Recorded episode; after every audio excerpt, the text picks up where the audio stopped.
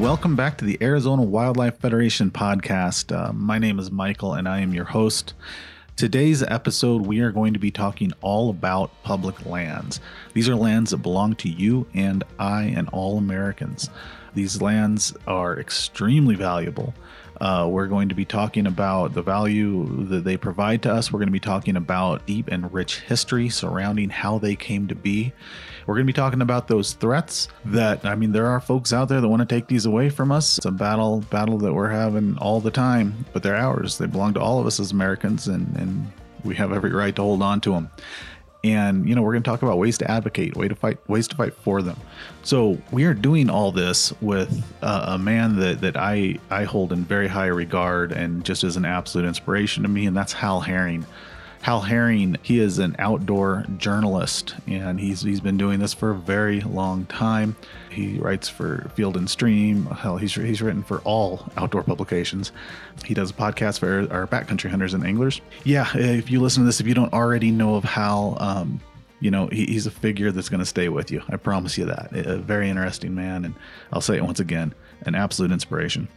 So stick around, listen to that. If you don't already uh, have a very deep regard and value for our public lands, I hope this podcast will will set you straight because it really is a special special deal we got in this country. You know, not everybody's got it. So before we move on to that, let's let's do our announcements from our great conservation organizations here in Arizona. Okay, so let's start with the Arizona Elk Society. Uh, they are having their White Mountain Show Low banquet. This is the seventh annual banquet. And this is the primary chapter fundraiser for Arizona Elk Society elk habitat projects, uh, riparian restoration youth camps, and mentored hunts, uh, hunts for Arizona's disabled veterans through our, their hunt for uh, Heroes Rising outdoors program. They're going to have food, drink, live auctions, bucket raffles, games, lots of prizes. It's, it's a fun filled night to raise money for conservation in Arizona. I will get a link up in the show notes for more information about that. But this is going to be again June 25th, 2022, Show Low Elks Club, 5 p.m. doors open, 6:30 dinner, and the auction follows. All right, then we have the Arizona Council of Trout Unlimited. They're running a photo contest. As part of Trout Unlimited's Arizona the Beautiful campaign, they're hosting a photo contest with a purpose. The rules are simple. To enter, you must live in Arizona, post a photo of your favorite Arizona public lands. This is going to be Instagram or Facebook. Use the hashtag Arizona, hashtag Arizona the Beautiful Contest. The winner will receive a Yeti Tundra 75 quart cooler, two Ramblers, and two ice packs. The runner up will receive a Camp Chef two burner stove and two Eureka camp chairs, and three honorable mentions will receive a pair of Thomas Rhett signature Chaco footwear sandals. These are sandals with a rainbow trout and or brook trout uh, printed uh, straps. They're pretty cool. Uh, the photo contest runs from June 1st through July 15th, 2022. Entries must be posted within this time frame. We ask that you tag AZ elected officials at center at forgive me at Senator Sinema and at Senator Mark Kelly, asking them to please protect and conserve Arizona's public lands. I will I will be I will be throwing some photos up in that one myself. Okay, after that, let's see. We've got the Arizona's Bow Hunters Association is having a 2022 Bow Hunter happening. Uh, this is a family fun 3D archery shoot July 15th, 16th, and 17th at Mormon Lake, Arizona. That's up by Flagstaff. Um, new look mountain courses, easy to extreme. Specialty fun, aerial, moving, long shot, smoker. That sounds fun. Tons of raffles and outdoor vendors and food on site. Uh, Paul Line com- commemorative Big Bear Kids course um, there are a number of prices to get in. Let's see. Uh, one adult, one day of shooting is only $30. That's really good. One adult, three days of shooting, $65. And family, unlimited three days, $90. Kids under 18, 15 bucks. So this pricing is only good until July 10th online. After that, they shoot up a little bit. So you want to get in there early, get registered at archerybowhunters.com slash store and get in on those uh, those lower prices. Friday night party with live music. Um, more info to come when finalized on that. Saturday night, Beast Feast sponsored by the Arizona Mule Deer Organization. Speaking of the Arizona Mule Deer Organization, I got to tell you, they're they're one of the hardest group working groups out there. I feel like every podcast we have announcements uh, of projects they're working on. Speaking of which, let's see. July 16th, they're meeting at 8 a.m. at the Drake Water Catchment. Uh, let's see. This is the catchment we repaired the northeast side of two years ago. Yeah, forgive me if I'm not reading that very well. Now the northwest side has been damaged by high winds.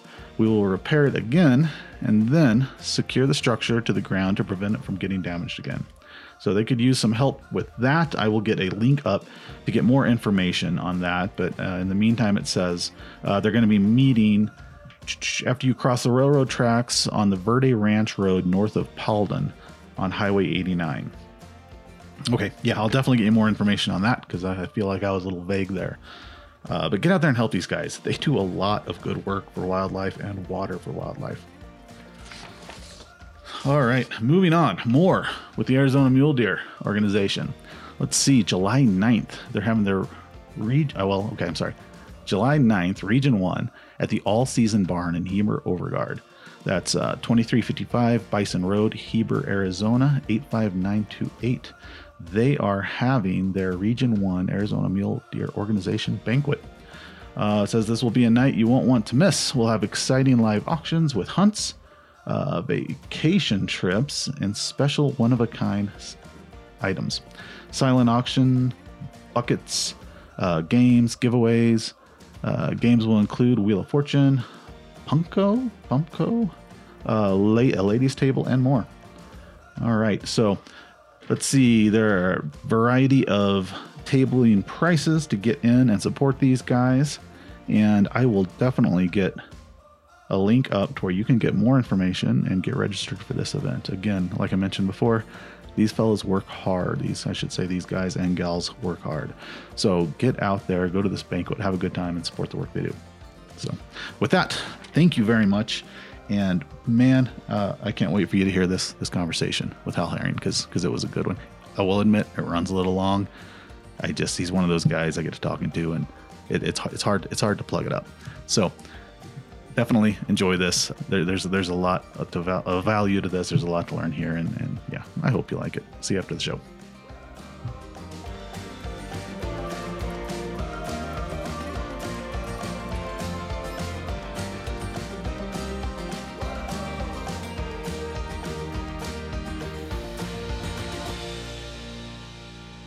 All right, I'll, I'll, put it this way: uh, I am here with somebody I greatly admire, um, and that's Hal Herring. Hal, Hal, is an outdoor journalist.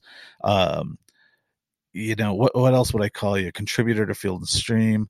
Um, you know, Hal's written all over the place for a lot of years, um, and done some very deep journalism as well. So, so Hal, you want to build on that a little bit and tell folks about what you do? Yeah, I, um I hadn't thought about this in a long time, but uh, I've been doing so. I came out west in 88, 89 and uh, from Alabama. Mm-hmm. And um, I worked in and as a just a laborer, did forestry contracting and stuff. But uh, for the last, I would say, almost 28 years, probably 30. Um, I've been writing about um, it. It most of it was conservation and environment. Um, and I've been at Field and Stream since '99, I think. Um, and that was uh, and, and and I was at High Country News in '98. Mm-hmm. I, I continued to report covers the big stories for them, and proud of that. I love them. Yeah, that's a um, great great organization. It was great, and uh, and then Field and Stream kind of took me on. I was in the game farming conflicts here in Montana in '99, reporting on that, and I that's how I met Field and Stream, and they just I was their conservation guy. Bob Marshall was ahead of me and and was incredible Louisiana based conservation writer. And then I picked up more and more of it over the years. Um, and uh, it's great at Field and Stream because the audience, especially after we got the internet, you know, the audience. I don't know why people are anti-environmental or anti-conservation, but you, you have to you have to really report clearly and and truthfully hundred percent without cherry picking to to reach the hunter and fisherman audience, conservation audience in America. And I I, I have really enjoyed that um, task. You know what I mean? They don't. People aren't to. If you tell them the, the energy development is is killing off pronghorn migration in Wyoming, buddy, you better be able to what, match that up. Right. Because there's going to be a lot of people reading that that are either watching Fox News or they work in the energy industry and they honestly feel like they're doing the best they can. Yeah. And that's cool. I, I like. Yeah. I appreciate that. You know, I don't always like being attacked relentlessly. Right.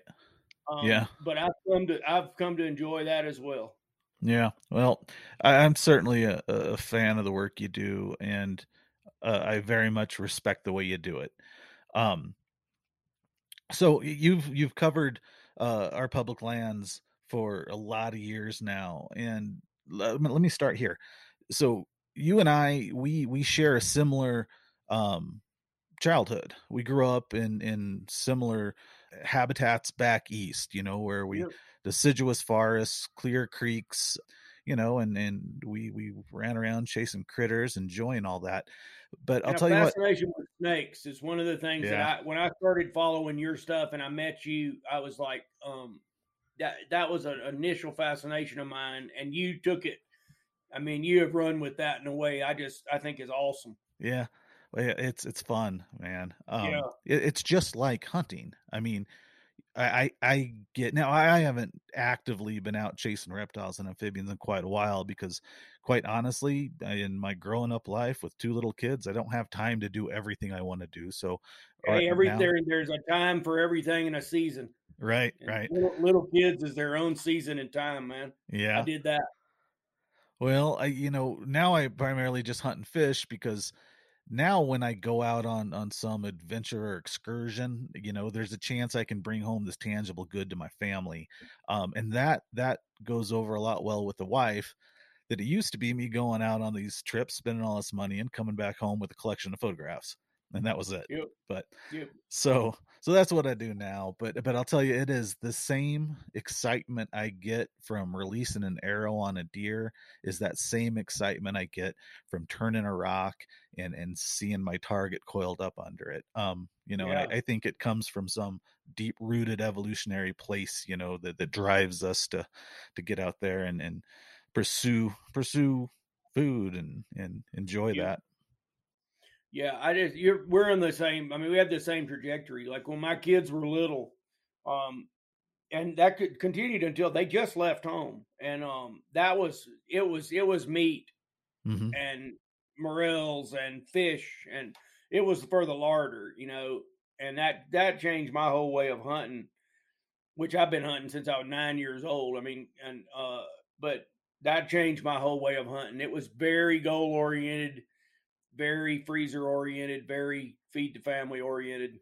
Yep. Um, so I get that completely. I yeah, I was, uh, but and like I said, for the the time and season of life is a real thing, Yeah, it is. and to try to like to try to do anything else, to it's it's sort of as your soul is in rebellion, hmm and it doesn't end well.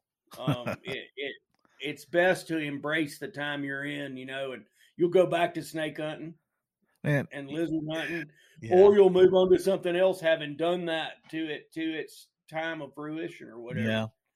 You know, I, i've lived my whole life. my kids are grown. yeah, I've lived my whole life like that. My my wife describes me like a dog, um, in in a in a, in a positive way. That uh, the fact that I very much live in the moment. I don't think about Yep. what's behind me, and um, you know, I do get excited about what's ahead of me, but I'm not a big planner. You know, I, I really I I enjoy the moment, and that comes at a, a cost too. That some some might call irresponsible, but but I'll tell you what, I'm I'm usually in a good mood. So yeah, yeah. Plans plans give me anxiety. right, well, I was thinking, I was listening to this guy um, talking about dog. You ever read much of or of Diogenes, the I have not. Stoic philosopher. He was obsessed with inhabiting and living in dog mind. and, and Diogenes was he was very he, he was one of the greatest, like most famous philosophers. But he he lived as a ragamuffin, you know. Yeah. Um, but his meditations on dog mind are super interesting. Yeah, it sounds like it. yeah, sorry. no, no, that's good. Uh, all right. Well, so I guess the direction I was going is as rich as our childhoods were back in that country. Um, you know, I, I didn't I jumped any fence I came across, you know. Yeah. I, I I went where I wanted. I was a kid, times were different, you know, and yeah, I probably knew I was trespassing, but but I was a kid. I didn't care, you know. I was out there exploring and adventuring and having a great time. Never really ran into any trouble either but times have changed. Um, you know, my my childhood home back in the Ozarks of Missouri, um, it's not like it was. You don't get to go knock on a farmer's door and and um, you're immediately granted permission to hunt. It's all locked up in leases now, which yep. I, I find very unsettling. Um, I don't blame the farmers. Sure, I get it, but but it just it's disappointing. Um, I have a big garbage truck going by me here. Um, but uh, so out out here, coming out here was just mind blowing. All of this country, all of these mountains, all of this desert, all these different habitats that that are mine to go explore. Sleep on right. the ground wherever I want, as long as I'm not out there tearing things up. You know, they're they're they're my lands. They're your lands. They're everybody's lands. So, I guess where we should start, or what I'd like to hear from you, is you know where did this come from? How how did all this come about? And can can you can you help me with that? I can and um I, I preface that with like how so I'm working on this book that I'm two years into right now on public lands and history, future, present, whatever.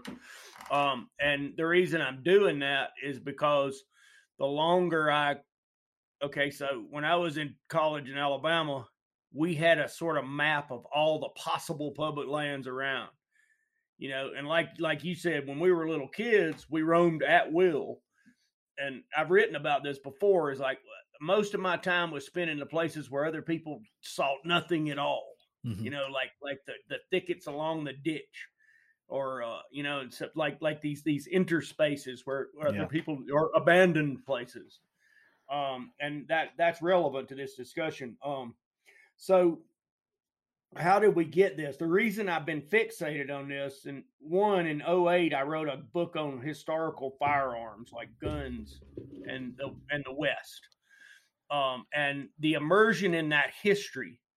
I think also, you know, everything in your life, it, things don't happen for a reason. I don't believe that, but everything in your life feeds a sort of uh, understanding, right? I mean, even if you just fall down the steps one morning.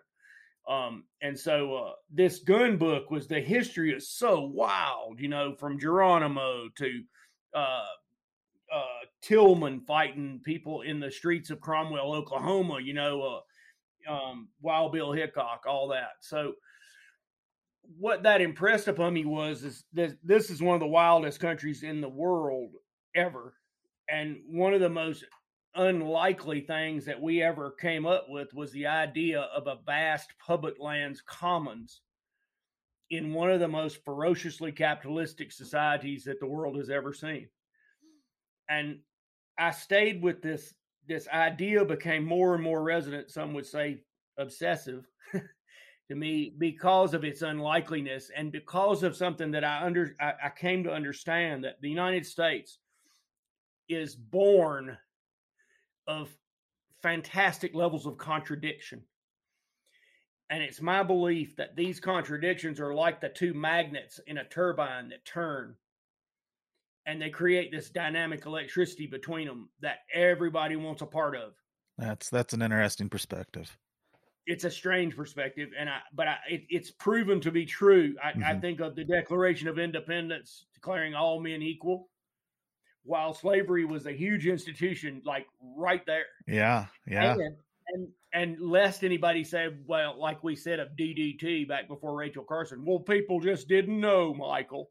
The hell they didn't. 1779, Vermont outlawed slavery, saying it was contra- contradictory, you know, like against everything they believed yeah. in. Yeah. So we lit we light these fuses and um we have these we hold these contradictory ideas in at, at the same time and they take generations and decades to work themselves out and the public lands experiment is very much in flux at every moment especially right now with the the west being the fastest growing part of the united Yeah. states Yeah. and water being the main issue. Um, uh, so how did we get here?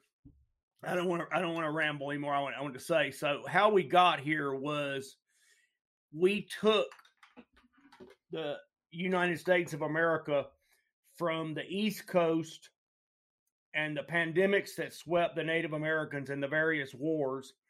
We acquired this land we bought the land from France because Napoleon realized that they couldn't control it militarily because of partially because of the Haitian Revolution taught him a lesson about trying to control empires far from home in yellow fever country. So we did the Louisiana Purchase, and that carried us clear over to almost to Missouri, which was still owned by Spain. And when Daniel Boone got rooked out of all of his holdings in 1783 or 89 in the Midwest, he went to Missouri and claimed a homestead there, and the Spanish still owned it, and they let him stay. Wow. Isn't that amazing? And he Yeah. was Rook. He had claimed tens of thousands of acres in what is now Ohio um, and Western Kentucky, Eastern Kentucky. And once we settled this, the, the revolution, we went to immediately had no money because we didn't have any taxation. So we wanted to sell the lands. They belonged mostly to the Shawnee and that, that enormous confederation of tribes that Tecumseh was a part of. And so we went to war with the Shawnee, took that. That was real war. Um, and then begin to sell that off, right? Home homestead it and sell it off. Um, so how did we get the public lands? Well, there are almost no public lands east of the Mississippi because Right. all of those things are valuable arable lands. hmm Um, when after Horseshoe Bend and Andrew Jackson defeated the Creek Nations, we got I think it was 22.3 million acres from the Creek Nations after that battle in 1814. Um, and that land was sold off like like it was given to people from the Revolutionary War that had fought. It was sold off like mad. Um, same thing with the Cherokee lands; they were so val- valuable after the Trail of Tears that people claimed them, bought them, sold them. Right, hmm but out west, there were millions of acres that you honestly couldn't do anything with. And that was high mountains, deserts. Um, back before they found the Ogallala Aquifer, the Great Plains, you know, we we we plowed the Great Plains. It stopped raining in 1917, and the Great Plains was emptying out.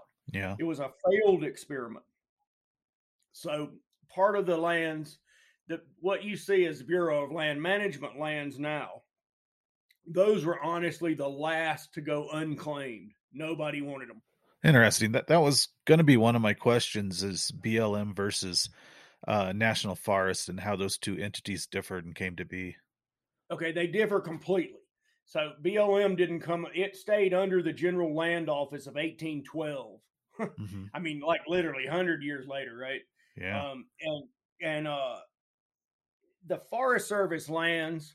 This is the most unlikely thing that you'll ever learn, and I, I hope I'm not going to go too deep for your listeners. But in 1891, Congress and particular President Harrison they created an act. It was called the Forest Reserve Act. That's part of it, and it was in response to this this thing called the Timber Culture Act of like 1873, which was so ridiculous. We have done so many stupid things hmm in addition to many brilliant things. The Timber Culture Act was if you planted trees out on the prairie and you were a homesteader, under the 1862 Homestead Act, which gave away millions. I have the fact figures here millions upon millions of acres to private ownership. And, it, and you had to file a fee and improve the property, but you owned it. And it was one of nobody's ever done anything like this before. right? Like feudalism in Europe, like nobody's ever come up with anything like the Homestead Act. And was it was it on the backs of the warfare against Native Americans? It was indeed. Okay. No doubt. No, we don't want to do we don't want to whitewash nothing. Right.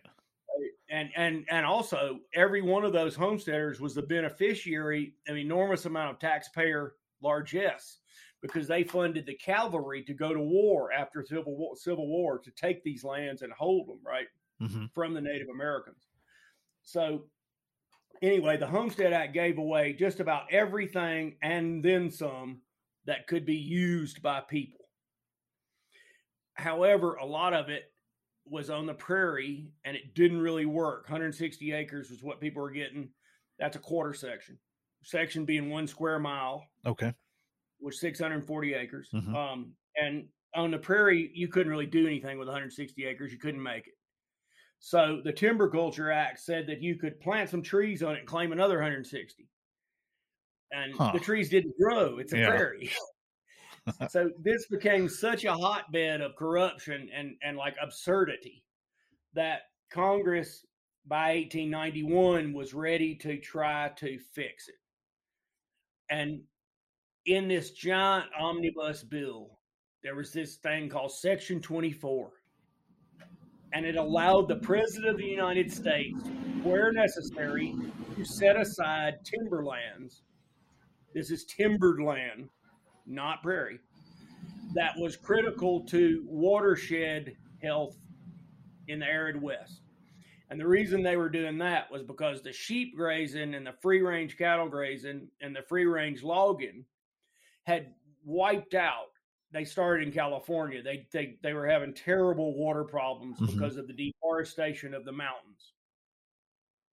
And they all knew that this was a, the real thing. Like John Wesley Powell, all of these people. They, we had incredible hydrologists, geomorphologists working in the United States in the 1860s and 70s, 80s. Um, so in 1891, Harrison, President Harrison, he used Section 24 to set aside that what became the Shoshone National Forest in Wyoming Okay. because it was particularly abused and it was surrounding Yellowstone National Park, which was established in 1872 Mm-hmm. and people were beating the hell out of that country. They were killing the last of the buffalo. They were they were cutting down the last. They were there was a railroad. The railroads required thousands upon thousands of railroad ties. So tie hacking to build the railroads to open up the West was a huge source of deforestation. Yeah, that, that's what happened to our primary forest in the Ozarks. Yeah, was tie hacking. Mhm. Yep. So that happened here where I live as well. And the difference in the, the Ozarks to here is that those trees might not grow back for 250 years. Right. And in the meantime, the river dries up because it, it erodes so fast where there's no more trees and then collapses into itself and shallows out and widens and then dries up. Mm-hmm. And so downstream, like where I live, we get about 10 inches of rain a year. So without this river that comes out of the Bob Marshall Wilderness, there's no barley, no wheat out there. Right. And so and people figured that out really early. So that Shoshone National Forest was the first, it was called the Yellowstone Timber Reserve. Mm-hmm. 1891.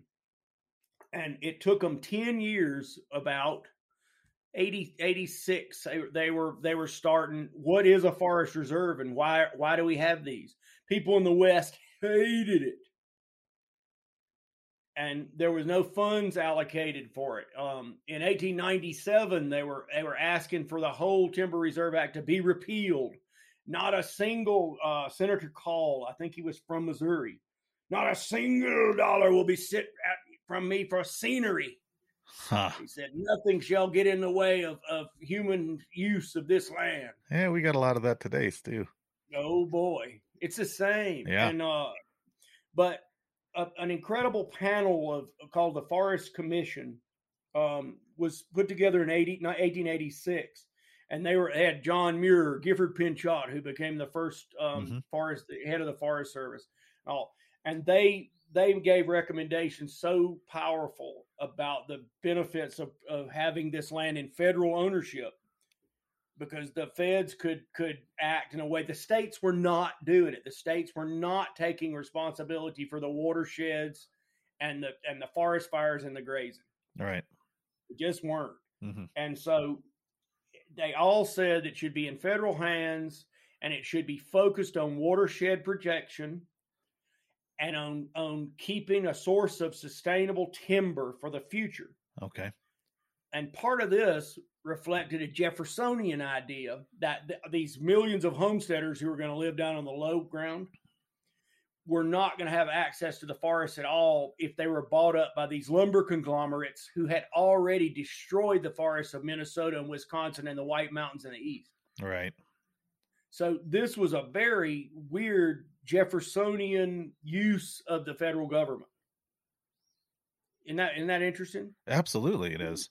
Yeah. I mean, I mean, I find this to be. I mean, there's so many contradictory things going in here, and this was happening at a time when when extraction was not really questioned, right? 1876, the last bison was shot like north of Miles City. Yeah. Um, I mean, what we were seeing was that the age of limits. We were seeing the age of limits. Wow.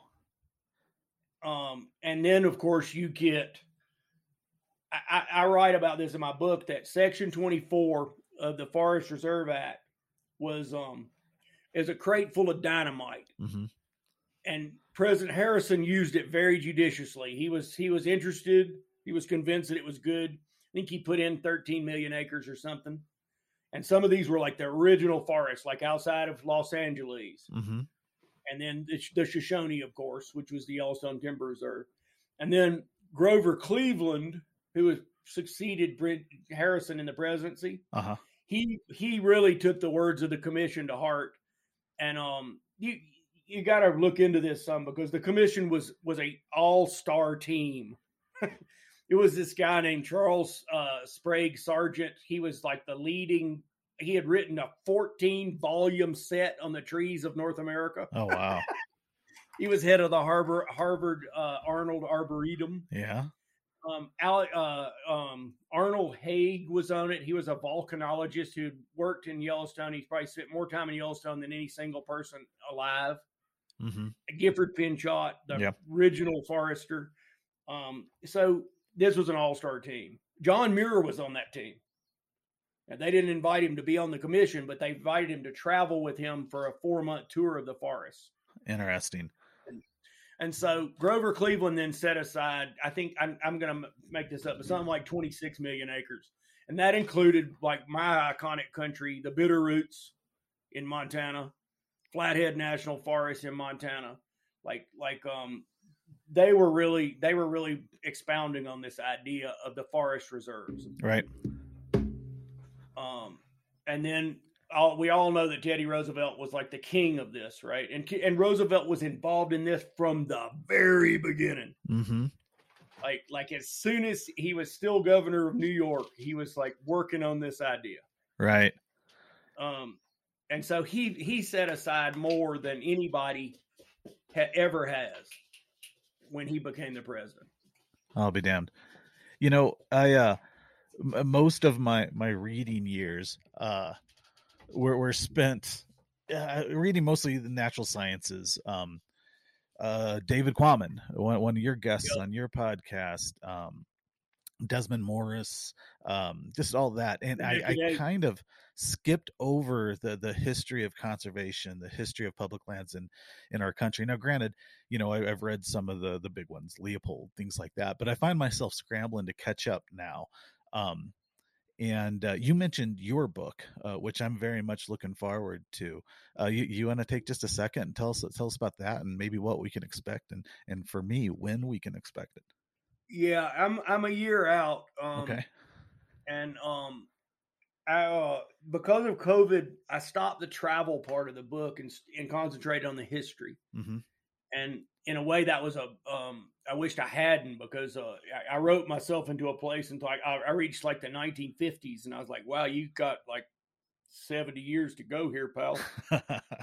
um, so, uh, but it was a it was a full immersion into this stuff that I would have never gotten, and I I, I want the book to be a success. I'm I've struggled with it for a couple years um, because of the sort of the immensity of the task. Right. Um, but now I'm on this this part called the Journeys, which is like a profile of 12 different trips into national forests. Uh huh or or BLM grasslands, yeah, um, which have an incredible history of their own.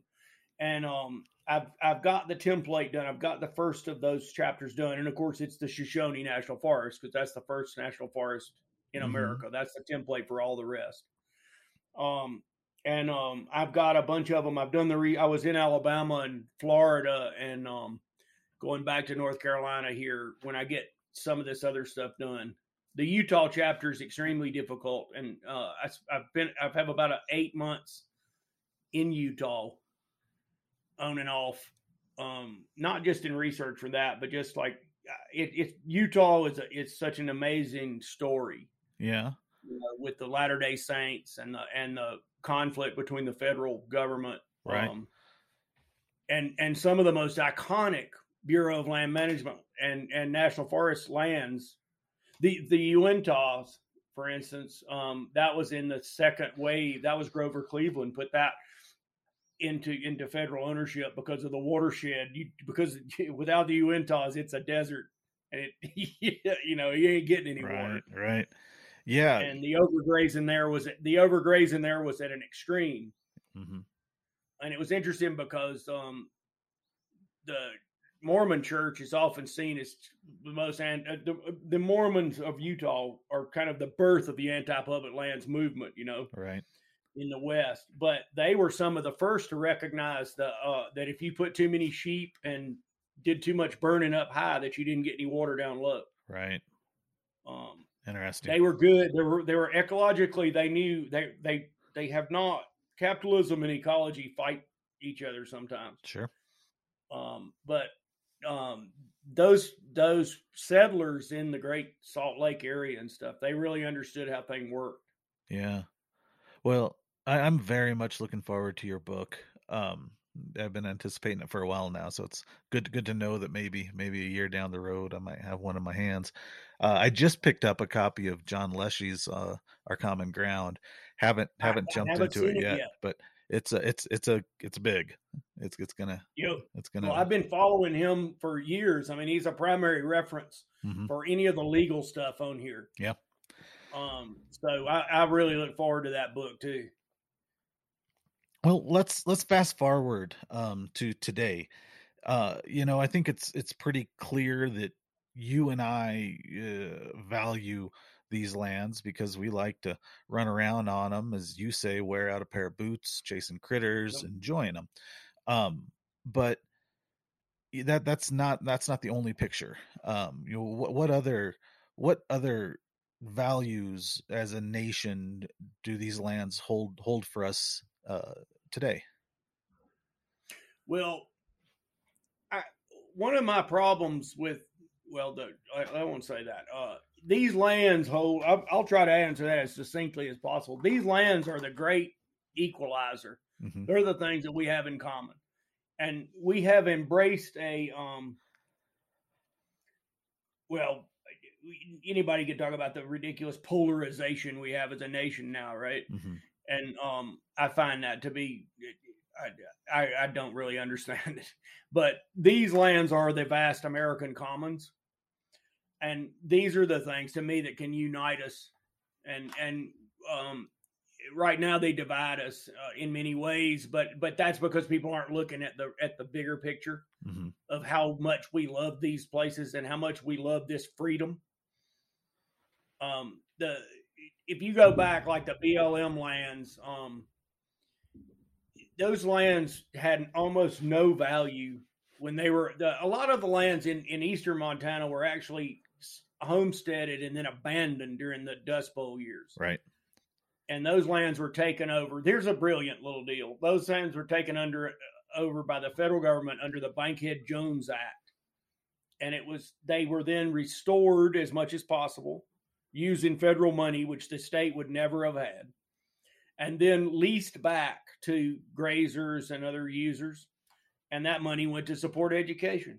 Mm-hmm. I mean, I mean it's super smart, right? Right. Um, we've done so many stupid things, and we've done so many brilliant things. Um, and so those lands now, that's the Missouri Breaks. That's the best elk archery elk hunting uh-huh. in the world.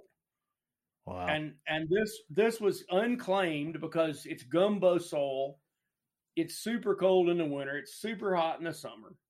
There's no surface water except for alkali. Right. And so people didn't want it. And now you have people like um, the Wilks brothers of Texas coming in and buying 330,000 acres of that same land. Yeah. Um, and so the what does it mean to us now? It I think it means that how we how we hold on to this legacy is going to be pretty damn indicative of the future that your kids are going to live in and my grandkids. Yeah. Um, I mean, I mean, I, I am, I, I am cannot, I, I have not wasted a minute of my life in the years I've spent writing about this because it is as integral to the American experiment in a democratic republic as anything I've ever found. Yeah, amen to that. So, you know, it, we're we're we're both fans, members, um, engaged with Arizona backcountry hunters and anglers. In fact, you work for them. Um, I host a podcast for them, right? That's right. Now I want to talk more about that later too, because I'm yeah. I'm a big fan of that podcast. But so I, I want to talk about threats um, and how to advocate. Uh, you know, for instance, with the Arizona Wildlife Federation, we are fighting back against bad public land bills every legislative session. Um, they're always there. Yep. And you know the the the move. What, what's frustrating to me is well, first off, let's say uh, outdoor recreation and the economic benefits to that in today's day and age are are nothing to be to be scoffed at. I mean, they're significant and serious and outweigh a lot of traditional uses. Um, but there is this this movement, this push to to you know take these public lands, these lands that belong to you and me and everyone, and and give them back to the states. Um, okay, let me correct you. That the okay, states please. never had them. Okay. All right. Yeah. The thank you. Never thank had you. The state that when we fought the Mexican War, mm-hmm. the states didn't have they they were owned by Spain. What became the states were owned by Spain. Right. When the federal government paid, I can't remember, fifteen million in gold, and a war that cost I think thirteen thousand dead. Right. To take Mexico City. Right. Mm-hmm. And and there's some ugly history as to why the Texas Republic was was fighting on its own for a long time, and that's because it wanted to be a slave state. Okay. And the federal government didn't want to have another slave state represented in Congress Right. You know, I mean, I mean, I mean, they, our history. There is nothing, nothing gained by whitewashing our history. It's right. just the history is what it is, and and we live in the in the nation created by history. So you don't want to deny any of the good or the bad. Yeah, yeah. But, but we we uh, we the federal government paid for the army to take these lands from Mexico after Mexico had taken them from Spain. And that's a treaty of of uh, Guadalupe Hidalgo, 1848, right? Yeah, yeah. It, it, Utah didn't have nothing to do right. with that. No, you, you're. Thank you. didn't have nothing to do with that. Yeah, there was a Mormon battalion in that in that war, you know. Right. But the federal government paid for that. The American people bought that land with blood and treasure. Mm-hmm. And during the enabling acts of the states, they gave up all rights to unclaimed federal lands within their boundaries. They never had these lands. Yeah. And if you think, I'm, I'm going to become animated for a second. If you think that I am going to give Ken Ivory of the American Lands Council in Utah mm-hmm. something that I, my people were actually in the United States of America in in long before the Mexican War, And so they paid for this. And I am not letting Ken Ivory, I don't know what his history is, but he can't have it. Yep. Yep. And the people of Nevada, who mostly don't, they own understand that 73% of the place is desert and all of the homes, all the land that has water on it has long been homesteaded and in private hands. Right. Right. But they can't have it. Yeah. Well, they never owned it, and nobody is gonna up sticks and give them like a a, a, a free case of beer and you know a, a, million acres that my ancestors died to get. Yeah, Native Americans fought for and and and have now been confined to reservations owned. Like this history, they can't have it. Mm-hmm. well, thanks for that correction. I need to be more careful with my words because I know that I've said that before, probably on several occasions. And, and everybody says absolutely Don't feel like the Lone Ranger. Yeah. Um, but thanks for pointing that out. So, so let's change that and say there is a movement to give these lands to the states. Right. Um, and there's there's question marks throughout this that I just don't understand at all. One, you know, a lot of the times the, the shouting argument is the feds are not doing a good job managing these these forests, these lands. Um, so, in some cases, that's true. Yeah, sure, it's a big job. You know, yep. a ridiculously big job. Yep. But why on earth would we think the states are are in a financial position to be able to do a better job here? And and before before you, uh, you answer that or comment on that, one particular question I don't understand, and maybe you can help me understand this, is I've noticed the Cattle Growers Association signs on to a lot of this this bad public lands jargon, these bad public lands bills. I don't get that because from my perspective, it appears to me that cattle growers have a very good deal with, with our federal public lands. So why do they think that, that they could improve upon what they have if these lands were transferred to the states? Um, they're acting out of a sense of entitlement um, here. I mean, the, the grazing fee on BLM lands is, I think it's a buck 35 an AUM, which is an animal unit month, cow calf pair, what yeah. they eat for a month. That'd be the lowest. The Maasai in Africa pay more than that. I mean, I mean, this is the lowest grade to be in the world. Right. Um, so these, you, you know, Michael, we're at a time where people don't really weigh the consequences of what their opinions are.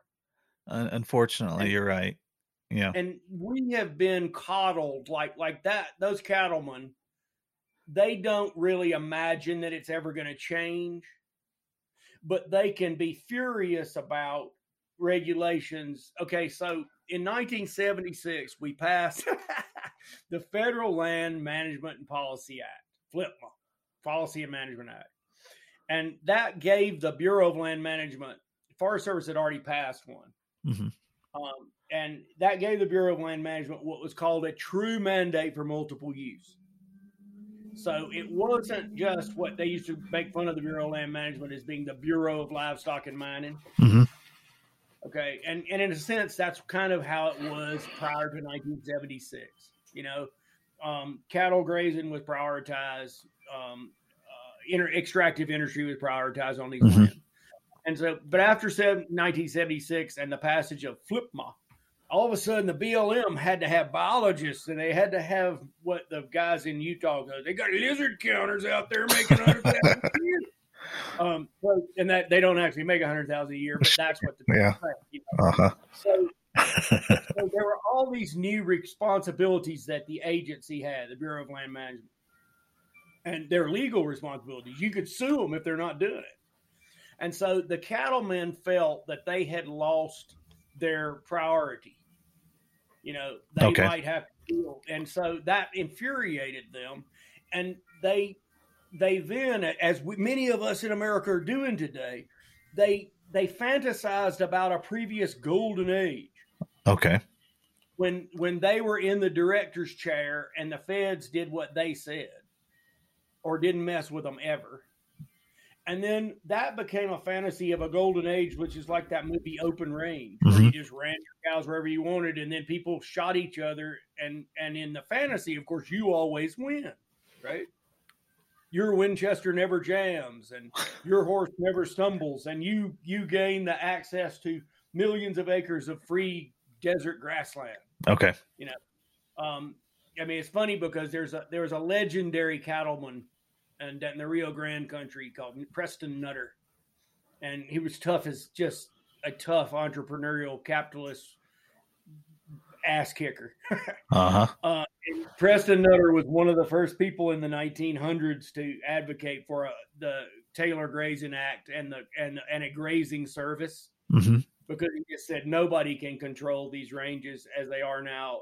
The, the the concept of open range and managed use and sustainable grass and not having destruction, those things don't exist together. And so he was one of the like he, he's a very unlikely advocate for the federal government to control. Interesting. Like yeah, um, but what he was is he was a pragmatist. Right.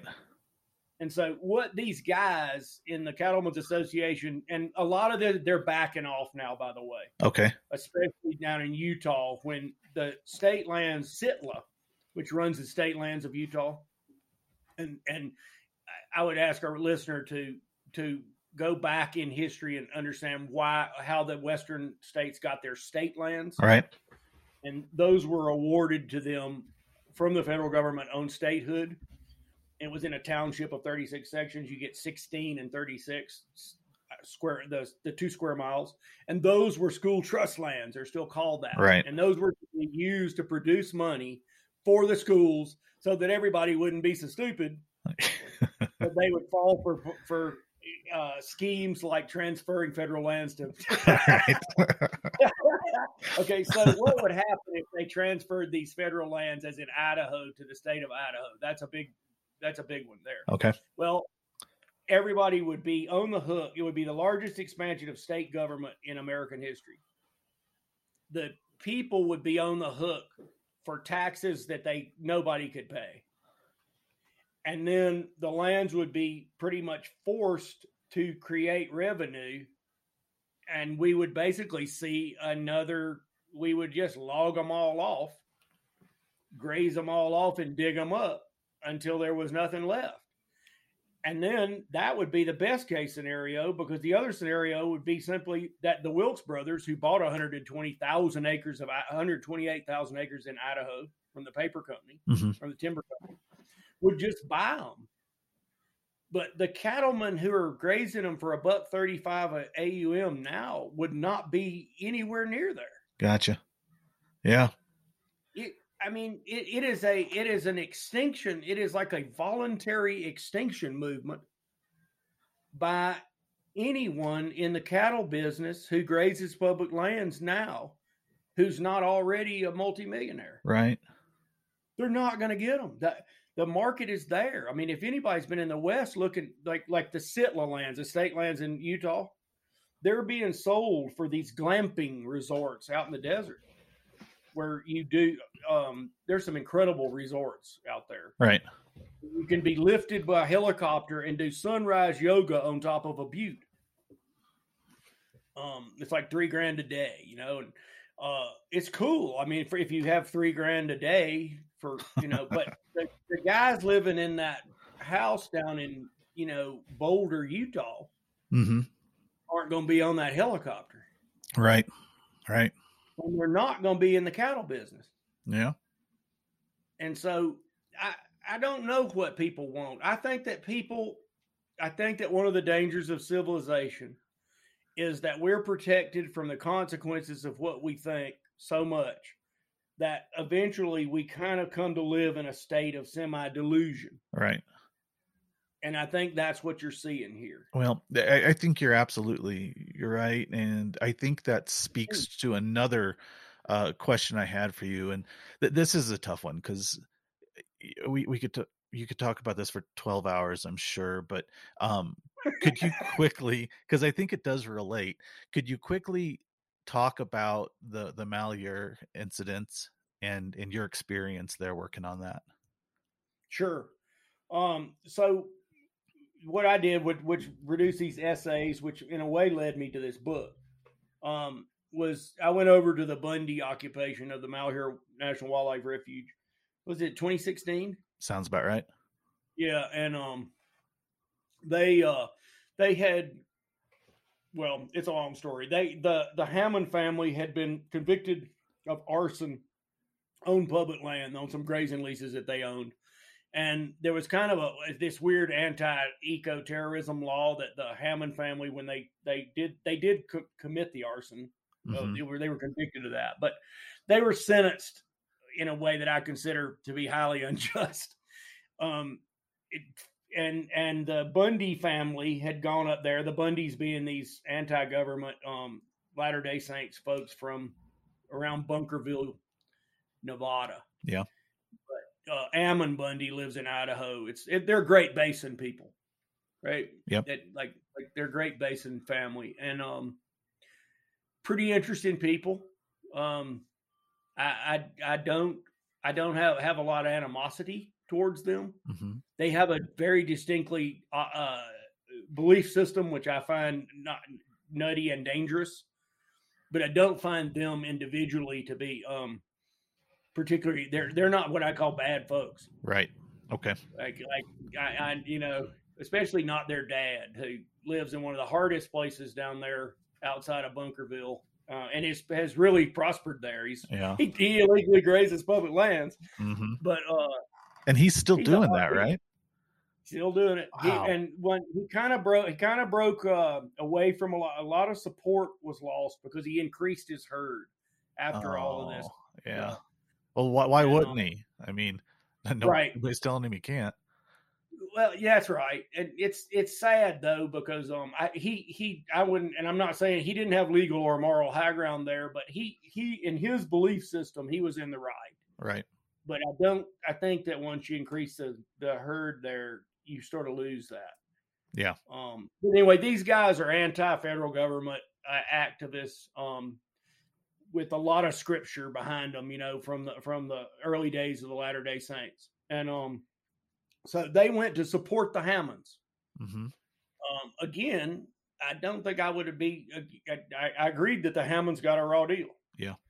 Um, and so all of a sudden they they had enormous amount of militia support from a standoff that they had done with the Bureau of Land Management in Bunkerville, where they rounded up their dad's cows off of the public land where they had no legal right to be, and um, legal in the way you and I will define legal. All right. Uh, Cliven Bundy, Mr. Bundy defines legal in a different way, but we can all define legal in different ways and have an anarchist society in which Cliven would probably get thrown in a pot. Um, uh, so anyway, they came to Malheur to Burns, Oregon, and they got all revved up, which is the thing that they do. They get very revved up, like you see these right wing demonstrations where people get wilder and wilder. Yep. And then they decided to take over the Malheur Wildlife Refuge in a gesture of protest. And they were joined by Oath Keepers and 3% of Idaho. I, I was classic- surprised the the amount of the diversity of group. I mean, they, they were all had the uh, the hatred for federal government in common, but the diversity of groups that came together was was astonishing. that was the only thing they had in common. Yeah. It was bizarre. Yeah. And uh, so they occupied the wildlife refuge. I went over there. I spent a couple of days, three days hanging out, talking to people. Um, I met some people there, journalists and, and other people that I are still friends to this day. hmm Um, and then I came home and I tried to figure out what I had seen because this was clearly a, a large group of people who wanted to see the federal public lands, federally managed public lands that belong to all the American people, seized. And they had absolutely no concept what they were going to do with them after they seized them. There, there's really nothing funny about this. Uh, it, it's It just was- so bizarre. it was kind it was funny and the and the piece that i wrote i tried to give everybody their due just as a regular person hmm um there were people there who i considered incredibly delusional or misguided who um i kind of liked you know you, you're like you're like, wow, you know, if if we weren't on opposite sides of this thing, we'd probably be building fence. Yeah. You know, and and but the end result was they were they just they didn't care about the history. Yeah. And as you can probably tell, I'm obsessed with history, but I and I, I don't I don't I don't demand that others share share that obsession. But I will say that like if you don't know who built this house and you want to tear out all the walls and then tell everybody that it's your house, you know, and then take the roof off and then complain that it's raining on you. Yeah. I'm gonna say you should have done some research on what roofs do. Sure. That that's that's a good analogy. I like that. Yeah. You know, like like you got a roof up there and, it, and the rain goes off like this, and they're like, well, "We don't believe in roofs." you know, and then they're like, going, "Man, it's cold. I'm wet." Yeah. You know, Yep. you can't like it, it's hard to take them seriously, and I did take them seriously though. And it's Mhm. it, and I tell you what, if somebody wants to be taken seriously, one of the things they can do is point uh, rifles at you, Right. Right. and then tell you, as they did me, your words have just as much weight here as mine. You you should you should be happy to debate here by the fire. And I said, well, I ain't got a. I'm I'm I'm the only one that ain't got an AR. And then somebody goes, well, that's your first mistake. You, you should never go anywhere without your AR. Oh wow. and wow. I said, well, I don't have a permit in Oregon. Uh, and they, I all pull out these little pocket constitutions. yeah, that's a permit. that, by the way, are annotated by Cleon Skousen, who was a Latter day Saint radical in the 80s, 70s. Yeah. And he just put the text, the part of the Constitution he didn't like out Really. and then published them by the thousands, Yeah. millions. Anyway, they all get their pocket constitutions. They go, "This is the only permit you'll ever need," and yeah. they wave it at you. And after they wave those at you, that the fiftieth time, man, you you pretty much shut up. It's you don't want to have them. You've had all the pocket constitution waving you can handle. I see. Wow. yeah, What what an experience though. Um I love the Constitution too, so it made Sure. it even more difficult for me. yeah. Yeah. Yeah, that that I could I can see that being a fascinating yet extremely frustrating experience.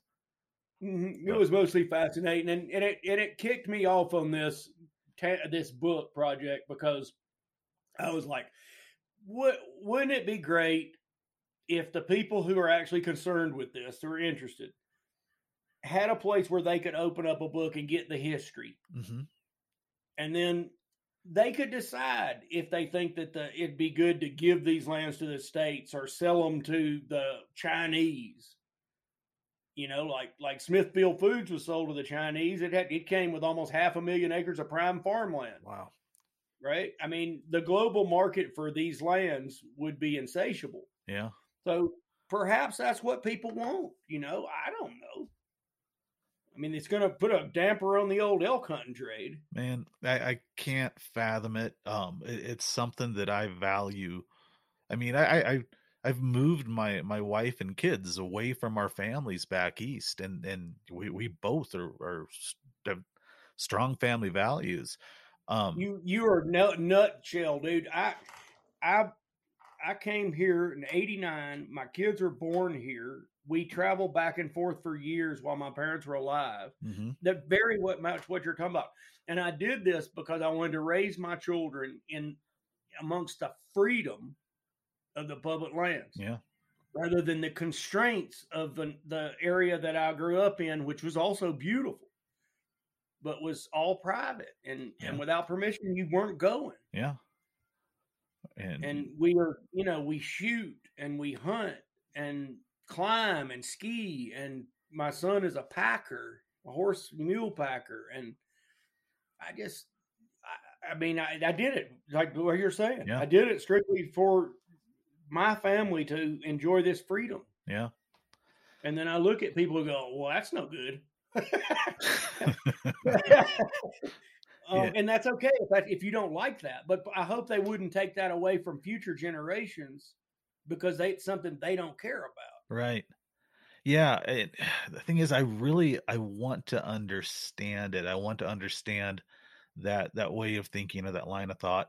Um and I'm not even close. I'm going to keep trying. I'll probably never get there, but but I I really would keep trying. Um, I, I'm, I think I got it. up to a point, and part of it is this. In the biblical sense, it would be the worship of mammon.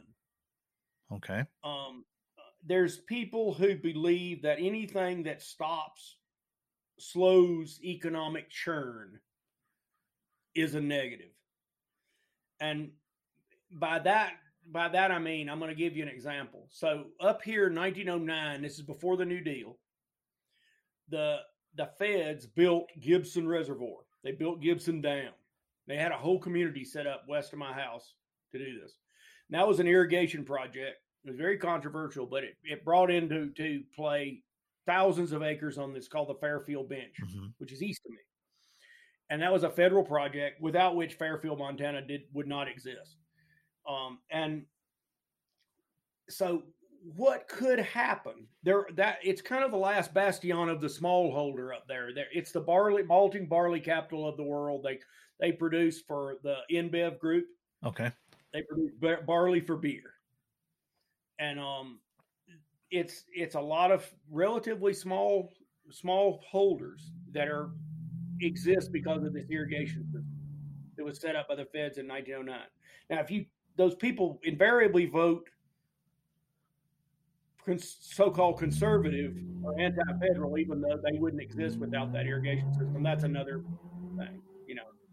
However, if you were to look at this in a purely profit-making capitalistic model, you could sell the Bob Marshall Wilderness. You could sell the Lewis and Clark National Forest, of which the Bob Marshall is a part. Mm-hmm you could control the headwaters, the north and south forks of the Sun River to Gibson Reservoir.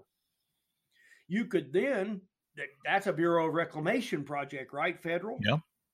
So if you can sell BLM lands or Forest Service lands, you could sell the Bureau of Reclamation lands. Why not? It's a private enterprise. Right. Would, would you could own that water. You could own that dam. And you could shut the water off. And the I don't know how many 800 farmers on the Fairfield bench would their land would be worthless. Mm-hmm. You could buy that land and then turn the water back on, and you could be the leading supplier of barley to the InBev group, and you could shoot yourself into space in a rocket probably for 11 wow. minutes. Yeah, that's right? that's scary. I mean, I mean, think about the water resources that the Bureau of Reclamation owns, the federal government in the West. So 62% of all water in the arid West originates on public land. Mm-hmm. That's why it was set aside in the first place between 1891 and 1920.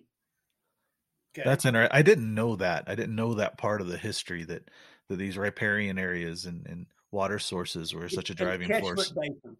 Okay. Catchment basins. And and people because of a book by George Perkins Marsh back in the 1860s. They had all read George Perkins Marsh, right? Man in Nature, and and and we also had the experience of the White River, White White Mountains in New Hampshire, mm-hmm. and these enormous floods that came down after, including the Monongahela in, in um, Pennsylvania. Yeah. Um, these were floods that that came from over logging and burning. Right. And so they the Easterners had a good idea of what might happen out west, and it was happening. So they the public lands were set aside as watershed catchment basins first. Timber reserves that preserved watershed catchment basins for the arid west. Mm-hmm. And you know how much that would be worth? Oh gosh, I can't even I can't even imagine. I can't even imagine. It it and this is why you talk about these these bills being floated in the legislature every year. Mm-hmm. I think there were 37 of these bills floated in like 2015 alone the same year that the, the Republican Party adopted in its platform a specific mention to, to privatize public lands. First time ever. Yeah. Man. So this is never going to go away, Michael, because the the asset is so valuable. I see. There's what's what scares me is the divisiveness that, that we're seeing today and how easily people will will take a conspiracy theory and embrace it if it if it if it if it's part of their tribe's talking points Um, Yep. and now, you know, there's big money, well organized campaigns like American Stewards for Liberty, who are organizing and and putting out false information to to American Lands Council as well. yeah to to folks that benefit will, will but will not benefit at all by their agendas but it's so easy for them to bring people on board um you know and and just kind of take advantage of of these times that we're living in uh it's terrifying honestly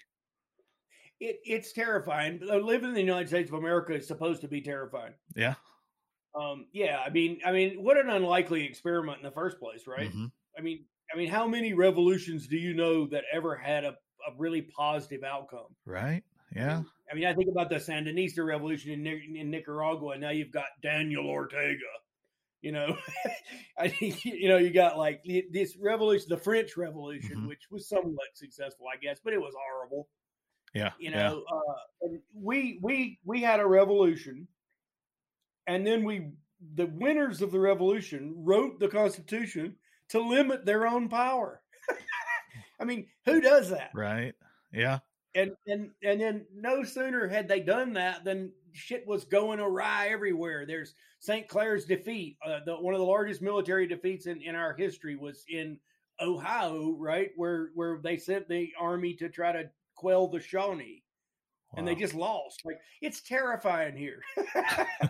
like like it's never settled, and and and the the concept of the public lands is always going to be we need to have. So here's what I think: the dis sometimes you fall for disinformation, Mhm.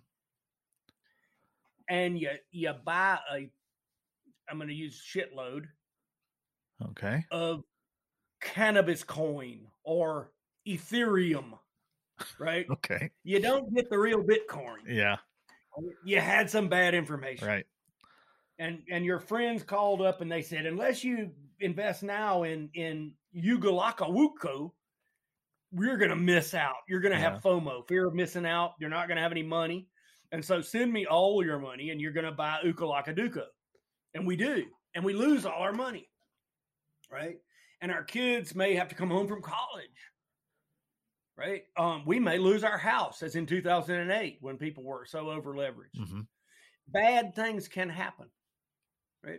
But if somebody comes to you and says you know this thing is i think that's disinformation and let's take a walk up on the gila national forest and let's think about what it is that we really believe irrefutably let's do a little trip in the bitterroots let's go across blm lands uh, and and look for elk on the missouri breaks.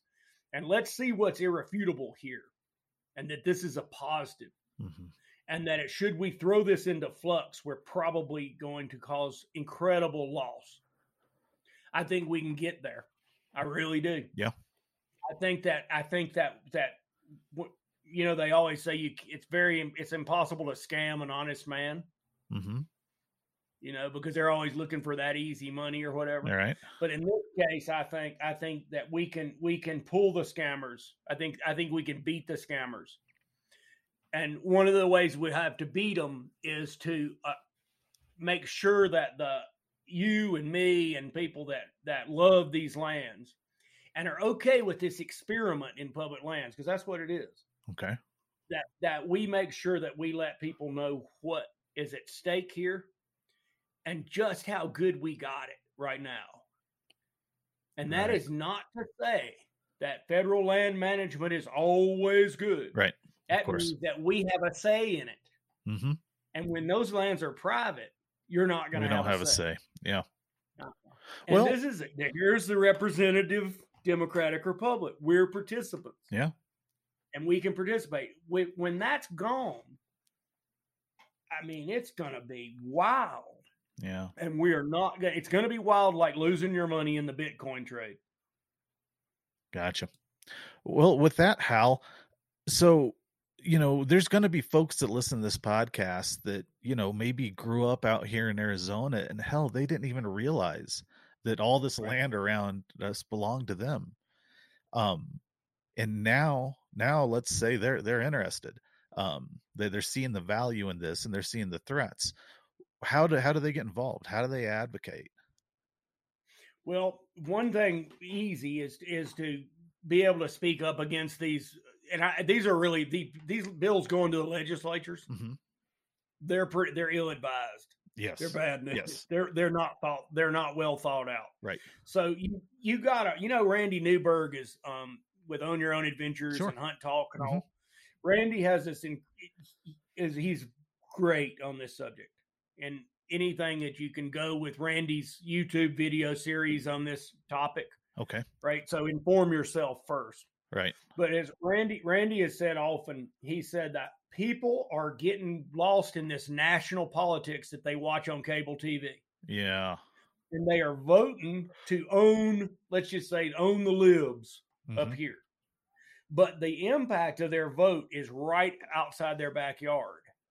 And so people are going to have to come into a bit more of a microcosm in the, in our participatory democratic republic. right, And we're going to have to see what this affects us right here at home. hmm And so, for those people I'm talking about in Arizona, you're going to have to look into what you really believe. It, and if you want to invest in the Bitcoin yeah, um, or the Ethereum, or do you want to um, say hold on to your cash and, and hedge your bets and, and pay your daughter's tuition? I'm speaking of myself. Um, and uh, you've got to you've got to depoliticize your daily what affects you right now. Yeah. You've got to depoliticize this in the in the same way that I might depoliticize buying a pair of boots. You know, um, I like Schnees and Kenetreks. I don't care what their politics are. mhm, I need a pair of Kenetreks to go hunting when it's below zero. right, Um, and so we need to depoliticize this idea, and and we need to depoliticize what affects us directly, hmm and that's a tall order. Yeah. right. yeah, But I think is. we can do it. sure, And and okay, so one is to um, write in don't support candidates who who have ill-advised schemes to divest you of your assets. hmm Um, the other is to engage. Here's the next step: is really to engage with public land management and see what people, the federal agencies, the BLM, the Forest Service, Bureau of Rec, not so much Bureau of Rec, but sometimes they have a lot of land. Right. Forest Service and all. What are they doing? And there's public comment periods on all this stuff, and and uh, public comment periods in federal policy are kind of like um, I don't know, uh, it's a use it or lose it deal. Yeah. You you got to participate. This the whole thing is set up for participation. And so that means you got to apprise yourself of what's going on, find out what they're doing, and see what you think about it. Hmm And if that's your elk hunting drainage and like like fuels reduction projects on public lands in the West, Sure. those could be great. They're very necessary. Those could be conducted badly. yeah. We've we've had our stumbling blocks here in Arizona. The 4FRI project, amazing project. Yeah. Um, one of the most interesting public lands fuels reduction projects ever. hmm It has its bad and its good. Yeah, learn about it because it is it is affecting your public lands that you're going to want to hunt on, hike on. That's going to provide your water. hmm You know, um, and protect I'm fascinated home. by the Yeah. Fries project. So, so engage with your local Forest Service office. Talk to them about what's going on. Mhm. Where do you? Where's a great place to go pick morels? Are there is there a is there a regulation on? That? I that? wish it was that easy out here. Yeah. I've not picked a morel in Arizona. Gotcha. Well, you're way down in the desert. Yeah. Well, no, no, I'm up in the mountains now. Yeah. So No, but I mean you're way south. Oh, gotcha. No, we do Yeah. have them, but I think it's it's a very specific set of circumstances that produce them. We need Gotcha. we need a wet spring, you know, we, we need burns. Um, and I just haven't had that come together for me yet. Well, here's one of the things in that. Um, can you imagine? So here's here's a reason why we were going to keep national public lands is there's a place near you where these spores from these fungi sit around for a hundred and fifty years. hmm waiting for one thing to happen where they can fruit and then throw some more spores that hang around for another 150 years.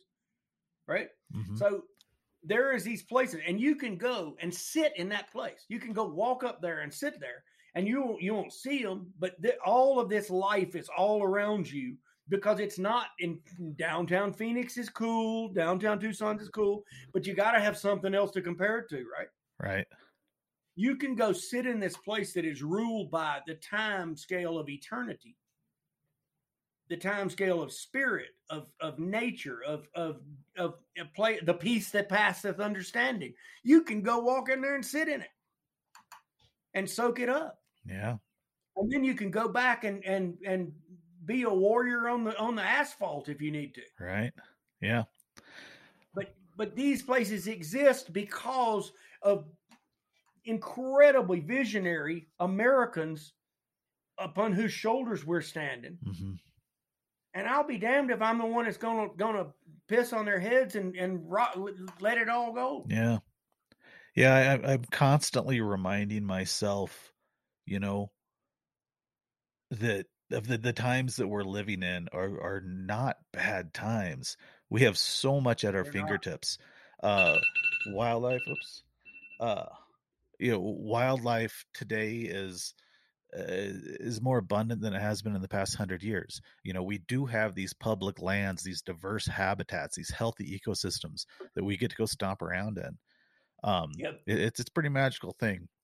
Uh, and- It's a and- pretty magical thing, and you got the boots and the gear to stay out for you Yeah. know weeks if you want, and in a way that um, you know, I'm not that much older than you, but even in my time, we didn't have it. Mhm.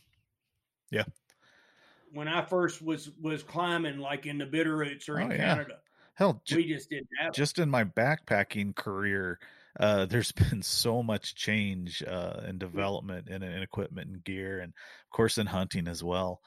But uh, yeah, kind of makes me feel soft though, because there were folks out there, you know, they, They they were were. staying out there a long time without all this Yeah. stuff too. Yeah, But uh, we we tried to climb the east face of the Teton Grand Teton one year, and um, a buddy of mine and I, and uh, we booked up there cro- across Teton Glacier, got up under the what's called the Otter Body chimneys, the Yeah. Otter Body Glacier. You can see it up there. Have you have you been there? yeah, yeah, I've been there. Yeah, and so the that's the east face, right? Mhm. And we were doing that because we were we were making a run at it because the first ascent was like in 1920 something or 30 hmm you know, and we were going, well, man, they didn't even have, you know, boots Right. like this. And if they could do it in 1930, we could sure. And we got our butts kicked. Ah. We couldn't even get close. well, you know what? Um, we we should we should do a, a part two uh public land podcast maybe bring somebody else in too and just uh just tell stories stories from our public Yeah. lands um Yeah. hell I, I hiked from mexico to canada along the continental divide where where Yeah. else can you do that you know yeah. uh, so that means you came like right south of my house up Yeah. across Rogers Pass. Yeah. Yep. yeah Yeah. Mon- and then, Montana's- then that's when you start getting in all that grizz and stuff. yeah, for sure yeah I, I finally did see some grizz in glacier and it was a big sow and two cubs and i was above tree line they fortunately the wind was in my favor and i sat and watched them for a while and at one point one of those cubs saw me and stood up and it looked like cartman with that big old head and he turned his head while he's looking at me and i'm just like oh god don't tell your mom but uh, yeah. and you know when you see one in the wild for the first time it's just it occurs to you that, that there's no reason these things shouldn't eat people i mean they're No. they're massive massive Yeah. carnivores but uh, maybe i should say dangerous omnivores but. Uh, quite quite an experience and then i had i Yeah. sat and i watched them so long i had to end up hiking through the dark to get where i was going and that was not fun that was not fun at all Yeah. but but it, it there's a there's a place where like we said the great equalizer you know Mm-hmm. um there's that place where you just like you're not it, it weather is the same you're not in charge here yeah the decisions you make right now are going to affect whether you're around to enjoy tomorrow Right. I, s- I sleep very well at night knowing those places are still around. As, as few as I they think, are. yeah. yeah and yeah that i would love to do that podcast because uh I think it'd be fun. I mean, I mean, there's you know, I just uh, my my whole life has been built around this, Michael. I yeah. I don't exist. If if there's any quid pro quo in what I'm doing now, it's because this this has made my life. I cannot I, I cannot imagine what I would be like Right. without these adventures, without this life, with my kids and my wife hmm and my dog and my rifle and, and some good horses every once in a while, but mostly on foot, man. Mostly Yeah. done. We've never we've never had much money as a as a freelance writer, and I have had a life that that some of the wealthiest people in the world couldn't. They, they, they couldn't even touch it. Man, you know, I feel that way all the time too. Um, Yeah, and you know, compared to other people, yeah, I don't, I don't even come close. But holy hell, have have Me I? too. I've had so many adventures and been to so many places and seen seen so much magnificent wildlife and and you know now I, I've got this beautiful family I, I get to share it all with. Um, Yep. it's yeah, I, and I live in a magnificent place. I, I just yeah, I, I'm I'm in awe of it every day. I, I think, and I think you're on to something here. Is um, I, I woke up this morning really early and was going on my phone reading the news, and my wife has told me long she she's boycotting the news for a while, you know, hmm I and understand. she just said, "Man, it's a distortion. You you got to look at what's in front of you. yeah, she's It's not, not, wrong. that you ignore politics, that you ignore the the privatization of public lands movement. I'm not saying that. Yeah. I'm saying be grateful for the the glory of what we got, and then do your part in passing it on and and making sure that it's held it's hold on to it. Yeah. I agree. You know, um, I mean, you're this is this is all this is an awesome venue for me to get to talk with you. Yeah, I've enjoyed it. I mean, um, and I, I'm uh, I, I'm just gonna keep doing what I did. You know what I'm doing. Yeah, I hope you do. Um, Yeah, Yeah, You- You're influencing people. You're influencing me. So I, I think it's Well, important work. Well, I used to tell people at Field and Stream they'd be like, and I, I I did forestry as part of my life. My my income every year was at least a third. hmm But I did I would always say, man, you writing and, and doing this is not that different than roofing a house or whatever. Although if I don't do it, you're not going to get cold and wet. Yeah. So so people an electrician is is doing something. And what I'm doing is out there, I'm reading, I've got like 75 books on this floor that are the reference for this book. Yeah. And I've got this pile of books over here. Not many people want to do that. I don't blame them. and but I'm I'm doing this is my job. And so when you get done wiring that house and you're interested in this, you can read this. Yeah. And that's what I did. That's my contribution. I'm not I'm not a handyman. I can't wire. I I, I wouldn't be able to wire a house. It would burn down.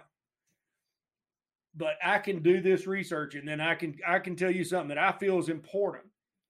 And you can say, "Well, that's important to me too. I just don't have time to." Yeah. And I and I go, "Well, this is what I do." That's awesome, Hal. Um, Well, yeah. Listen, I, I personally, I, I want to thank you for doing this work because because it does matter. I mean, uh, you know, like you, I've I've built my life around that. This it's all I've ever done. You know, is outdoors and Yeah. wildlife. Um, and yeah, I'd, I'd like to see it stick around for for my kids and, and my grandkids and and all of those in the womb and time, a womb of time, is more important Right. than me. People and me have said, but it is important, uh, and I value it. So, and I know I speak for a lot of other folks out there. Um, before we wrap this up, though, I, I want folks to know that they can they can find you on the Backcountry Hunters and Anglers podcast and blast that you host. Yep. And yeah, you, you just got a, a snippet here today of what's floating around in Hal's head. Um, and, uh, uh, I'm sure I'm sure folks are already impressed, but um, no, it's an excellent podcast, and and you have some of the most fascinating guests on, um, and I think it goes above and beyond a lot of the other outdoor and conservation podcasts out there. Just because, well, one, you're a great host, and two, the quality of guests you get are just phenomenal. So Well, I appreciate that. I I would also I'd refer people that I would love it if more people would would take advantage of like the back the back catalog in that thing. mhm, Um, I was referring somebody the other day. Uh, a guy named Lamar Marshall who was ran Wild Alabama. It was like a conservation, a public lands advocacy group in Alabama years ago. And Lamar is one of the most fascinating people I've ever known. You know, Yeah. that podcast is way back. It's like three years ago. Right. Um, but and and then that the movie Public Trust that Patagonia, Yeah. you know, That was a good one. um, There's a lot of basic public lands information in that movie. Mhm.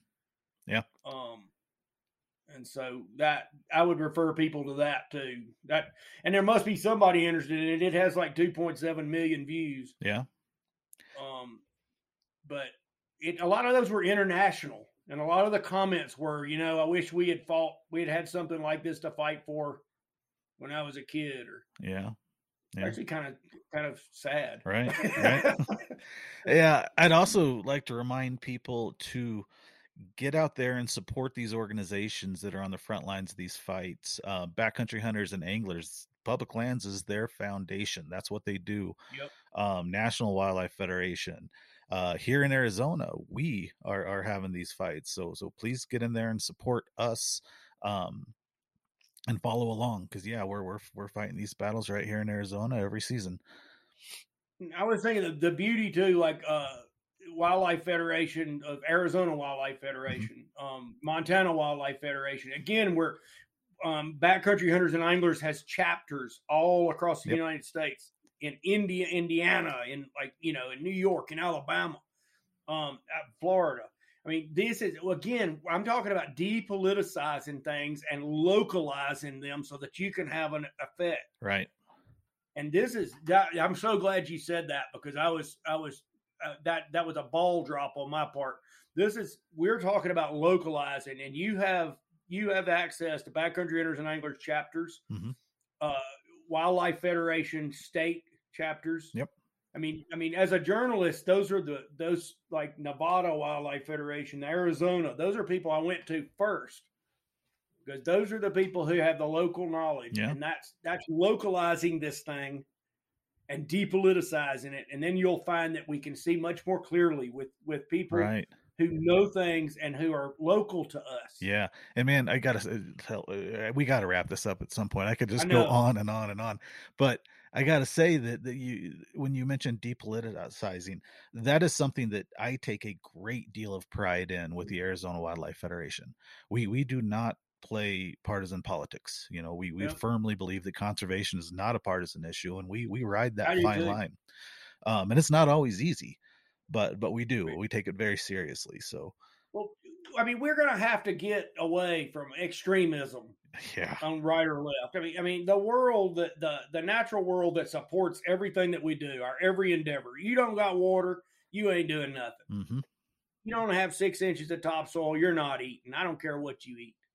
Yep. You know, so those things are not political. right. The management of those things can be political, but we better push that away if we can. Right, right. I agree. Um, I just think I just I just think that people are in, indulging in the luxury of extremism, and and it's just like any other self indulgence of somebody sitting around drinking whiskey Uh, all day or eating It- bonbons and and and can't walk to the Walmart. It's repulsive. hmm Indulging in extremism while the while while honest good things go lacking.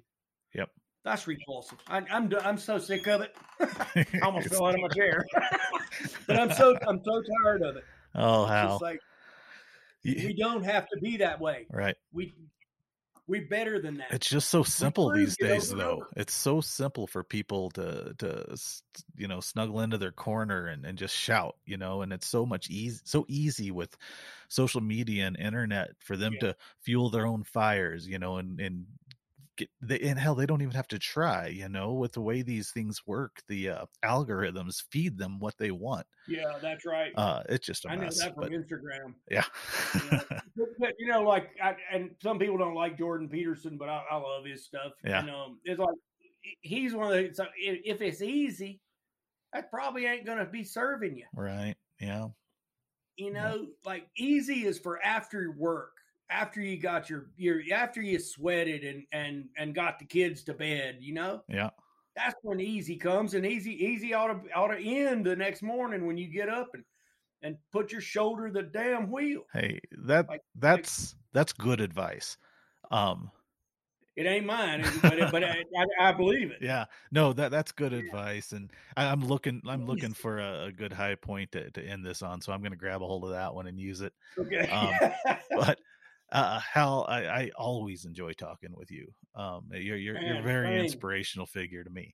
Um, but yeah, let's do this again. Let's tell some stories and just make it a fun one. Okay. And uh, yeah, I'll be in touch. So I want to yep, thank you for your time here today, and I'll uh, I'll throw a link up to your podcast. I'll throw a link up to Backcountry Hunters and Anglers and some other orgs, so people can find that stuff and, and get involved. Well, thanks, Michael. I'll see you, man. Hal, take care, buddy. Well, I I'm I'm not even gonna say I hope you enjoyed that. I know you enjoyed that because Hal Herring, he's he's just a he's a, a hoot to listen to, and now that you are all revved up and inspired about your public lands, I want you to get out there and enjoy them. Uh, it's summertime, go paddle a river, um, get up in the mountains, do some hiking. Remember, no campfires right now up in our, our high country. But uh, yeah, it's the, the opportunities here in Arizona are absolutely limitless. Um, you know, moving out here from, from the Midwest, uh, I was blown away um, that we have all of this and it belongs to all of us. And we can basically do what we want on it as long as we're not tearing it up and you know following a few simple rules you know I sometimes I think folks that have grown up here in Arizona or in other other states out here that, that have have ample public lands are are a little bit spoiled and I don't think they really understand just how valuable this is and, and uh, you know how rare of a thing it is to have this at your fingertips and you know it's, it's why I'm here. It's, it's why I'm raising my family in Arizona. So I want you guys to get out there and enjoy it as much as I do. So get out there.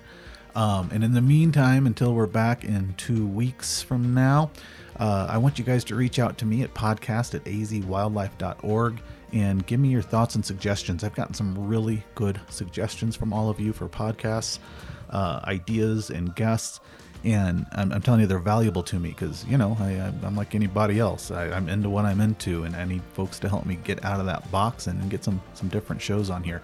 So please don't hesitate to reach out. As always ratings and reviews on whatever platform you're listening to are very helpful to us. So i would appreciate that. And uh, yeah we'll see you in two weeks. Thanks. Bye